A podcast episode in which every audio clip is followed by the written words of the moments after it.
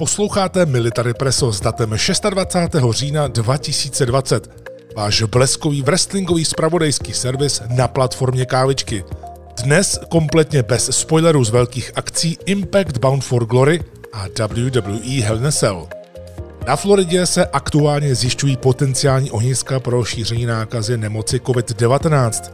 Úřady si na seznam míst k vyšetření napsali celkem 17 destinací a mezi nimi jsou i tři objekty patřící WWE. Univerzita Full Sail, Performance Center a Amway Center. Sama společnost se hájí tím, že její prostory nejsou otevřené pro veřejnost, velmi hodně se testuje a prozatím bylo od počátku zjištěno pouhých 1,5% pozitivních případů. Proti ale může ve skutečnosti hovořit formální protest několika nejmenovaných lidí z Performance Center či NXT. Ti si stěžovali na tzv. antirouškaře, kteří nedodržují základní vytyčená pravidla mimo svoje pracovní prostředí a ještě si s radostí dávají fotky na sociálních sítích.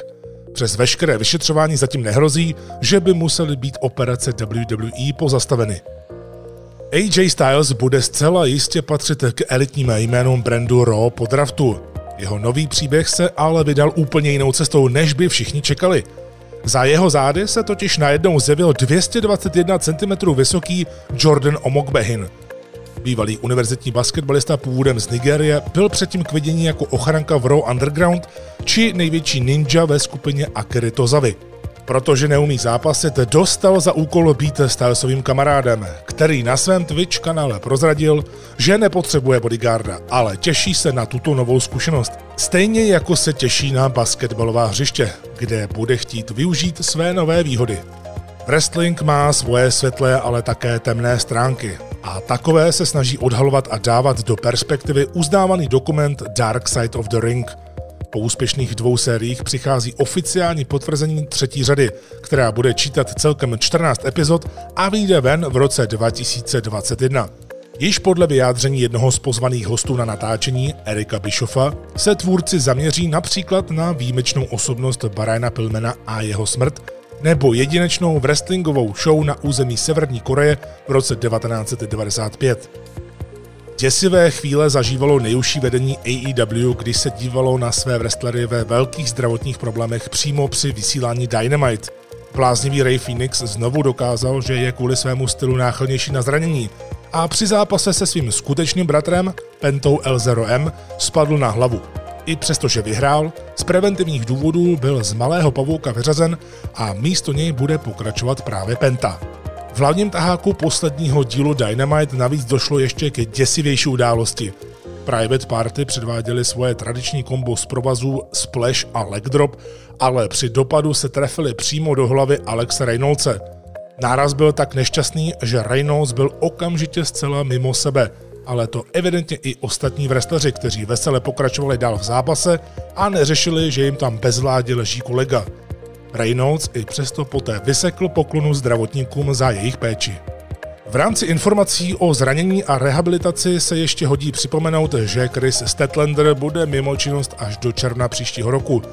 To Carrion Cross NXT vypadá při rekonvalescenci natolik dobře, že si dovolil při silovém jakoby tréninku pro sociální sítě zvedat nejen manželku Scarlett Bordeaux, ale i další ženu v dospělácké houpačce.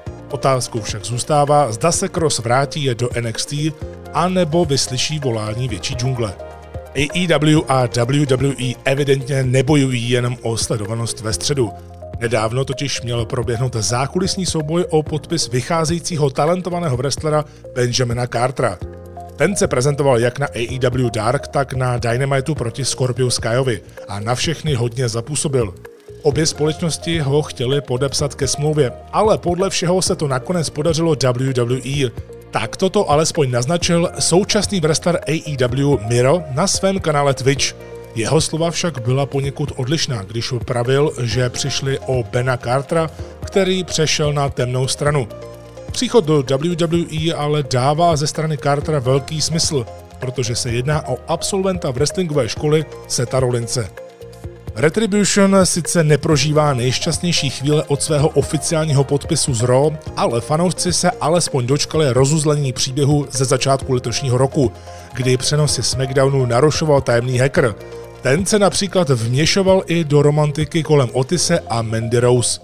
Celou dobu to byl Mustafa Ali, aktuální líder Retribution, ale ani to nezamezilo zmatkům kolem celé storyline.